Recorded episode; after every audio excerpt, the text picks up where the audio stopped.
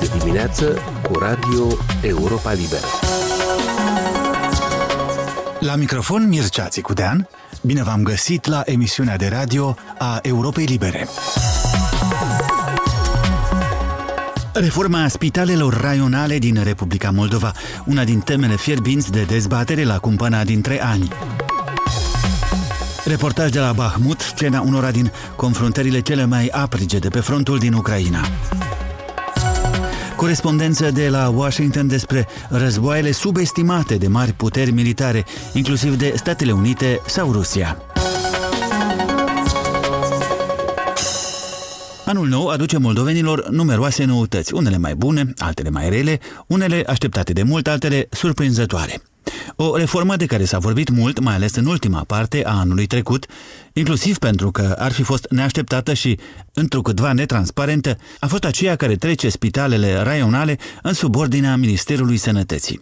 Majoritatea parlamentară, PAS, a aprobat joi 29 decembrie în lectură finală proiectul de lege, respectiv criticat mult atât de membrii ai administrațiilor locale, cât și de unii reprezentanți ai spitalelor vizate. La votul din Parlament, unul din inițiatorii legii, deputatul PAS Dan Perciun, a dat asigurări că scopul principal este mai bună gestionare a spitalelor, care, a spus el, vor primi investiții substanțiale. Și obiectivul nostru este pentru anul viitor să alocăm în jur de 150 de milioane de lei din bugetul de stat pentru spitalele raionale. Primele investiții vor începe cu luna februarie.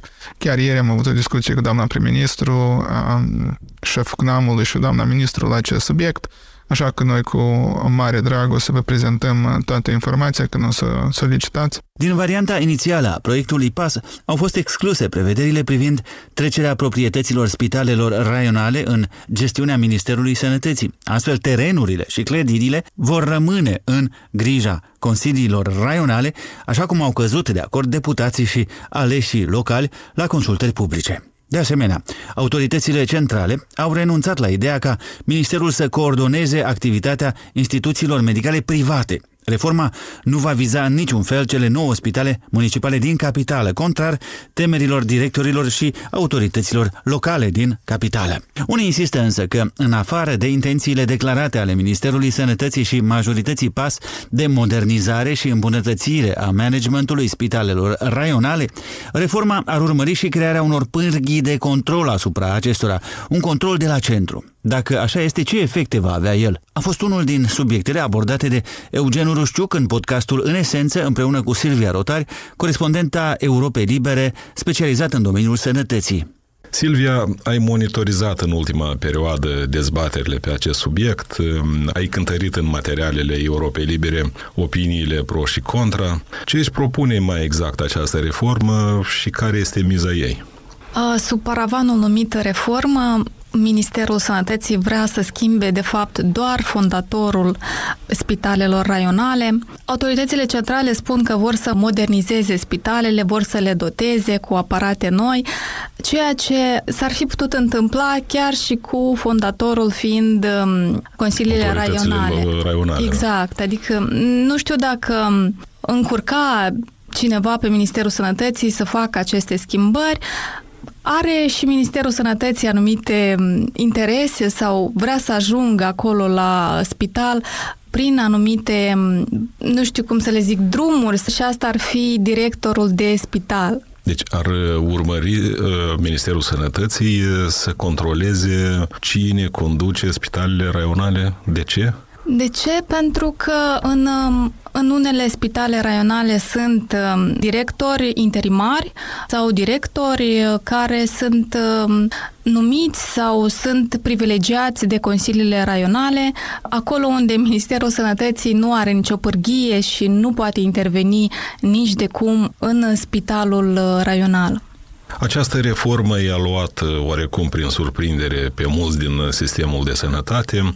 De ce, practic, nu s-a știut despre intenția autorităților de a recurge la această intervenție, iar dezbaterile publice pe proiect au fost organizate abia după prima lectură în Parlament? De fapt, ceea ce nu s-a spus um, este că deputații au plecat în teritoriu și au vorbit cu președinții de raioane, cu directorii ei undeva, doar ei să cunoască, ei au plecat în teritoriu, au discutat, au verificat cum sunt uh, spitalele, cum sunt modernizate. Uh, cred că au făcut, au făcut asta în mai multe raioane și după care au ieșit în, în public și au prezentat această numită reformă, schimbare. Deci a existat o da, comunicare, da, dar existat, nu prea s-a știut dar nu s-a știut, exact. Dar eu am vorbit cu președinții de raioane și ei mi-au spus că da, au venit la noi, s-au uitat uh, în spital cum a fost modernizat, ce am făcut, s-a discutat despre, chiar și despre schimbarea fondatorului s-a discutat cu ei. Mhm. Deci nu a fost uh, surprinzătoare pentru uh, unii această pentru intenție. Unii, da, pentru unii, da. Nu știu dacă s-a făcut asta cu toți vicepreședinții sau președinții de raioane, dar știu că în unele raioane au plecat deputații care au venit cu acest proiect și... Deputații PAS. Deputații PAS, exact. A fost un fragment din podcastul În esență realizat de Eugen Urușciuc. Experți de la Institutul pentru Studiul Războiului din Statele Unite susțin că forțele rusești din apropiere de orașul Bahmut în estul Ucrainei sunt epuizate și că din cauza pierderilor grele nu mai pot lansa atacuri zilnice asupra pozițiilor ucrainene, cum făceau în trecut. Pierderile sunt puse atât pe seama tacticilor ineficiente rusești, asaltul fiind efectuat mai ales de deținuți angajați de compania privată Wagner, împinși fără milă spre front, cât și pe seama eficienței unităților de recunoaștere aeriană ucrainene. Boris Sacialco, corespondentul postului nostru de televiziune Current Time, a vizitat grupul de recunoaștere aeriană aripile lui Madiar pe pozițiile cele mai înaintate de lângă Bahmut. Un reportaj rezumat de Radu Benea. Ofițerul ucrainean cu indicativul Mader este comandantul unui grup tactic de recunoaștere aeriană și unul din cei mai cunoscuți, așa numiți quadcopteriști de pe linia frontului. Sub comanda sa se află câteva zeci de operatori de drone și sute de quadcoptere. Păsările sale, cum își numește dronele, zboară fără încetare deasupra orașului Bahmut, iar videoclipuri filmate cu drona sunt adesea postate de Mader însuși pe Telegram. Tehnologia modernă face posibilă transmiterea în timp real a imaginilor obținute cu ajutorul dronelor. În timp ce jurnaliștii Current Time discută cu Mader, o dronă detectează un grup mic de soldați ruși care se îndreaptă spre pozițiile ucrainene. Очами виявлено, що штурмова група хробаків-інтервентів здійснює... Vedem aici cum un grup de asalt al viermilor intervenționiști încearcă să atace pozițiile forțelor armate ucrainene. Se mișcă pe furiș, spune Mader, comentând imaginile transmise de dronă în timp real. Ei bine, e timpul să lucrăm. Prima lovitură. Bach, direct în țintă. Bach. І зразу шедевральний. Operatorul dronei confirmă că un grup alcătuit din cinci soldați ruși a fost distrus de artileria ucraineană.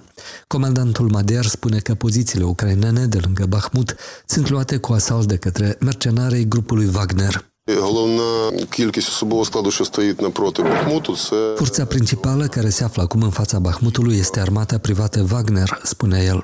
Acțiunile lor uniforme și repetitive ne permit să-i depistăm și să-i distrugem metodic. Singurul lor avantaj este că sunt foarte mulți. Єдина перевага, що їх насправді багато. Militarii ucraineni spun că mica tentativă de asalt din partea inamicului a eșuat. Însă restul grupului s-a ascuns într-o zonă împădurită. Misiunea operatorilor de quadcoptere este să-l găsească și să-l neutralizeze. Operatorul cu indicativul Santa spune că militarii ruși încearcă să avanseze în grupuri mici, a câte 10-20 de oameni și acționează profesionist. Nu йдуть вони, вони гарно, вони двоечками... Se mișcă frumos, în pereche. Se ascund, distrag atenția, atacă din centru, apoi din flancuri, ca și cum cineva ar juca șah descrie Santa tactica lor. Militarii ucraineni speră că în curând le va fi mai simplu să identifice inamicul cu ajutorul dronelor. Programatorii ucraineni dezvoltă un program special în acest scop. Aceasta este o rețea neuronală pe care o umplem acum intensiv cu informații care ne vor ajuta apoi să depistăm și să identificăm personalul și echipamentele inamice care nu pot fi văzute cu ochii, explică Madear astfel încât programul să poate recunoaște o cască după forma ei, indiferent de faptul dacă este verde sau camuflată, sau să recunoască forma unei mitraliere.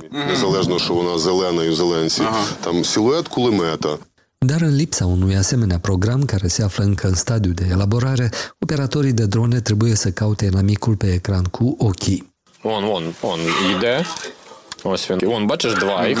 Uite, vine unul. Sunt deja doi. Îi vezi? Arată operatorul Santa spre ecran și transmite imediat imaginea artileriștilor, care vor distruge apoi grupul de asalt rusesc. Este dur, dar anume așa arată războiul de lângă Bahmut, transmit corespondenții Current Time. Puțin mai târziu, la centrul de comandă, Madear va spune că luptele din această zonă sunt atât de dure, încât avansarea cu numai 100 de metri pe teren este o sărbătoare pentru ambele părți. Коли ви читаєте там сводку е, таку е, суху, фро- е, ворог мав певну, е, певний успіх. Atunci când citiți un raport sec de felul inamicul a avut un anumit succes, aceasta, ca să înțelegeți, nu înseamnă nici măcar poziția unei companii, ci poziția unui pluton.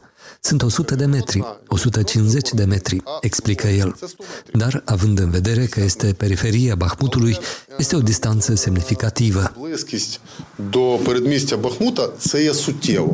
În timpul realizării reportajului, quadcopterul operatorului Santa a fost totuși doborât de inamic. În aceeași zi, comandantul Madiar va mai pierde o pasăre. Prețul unui quadcopter este de peste 2000 de dolari.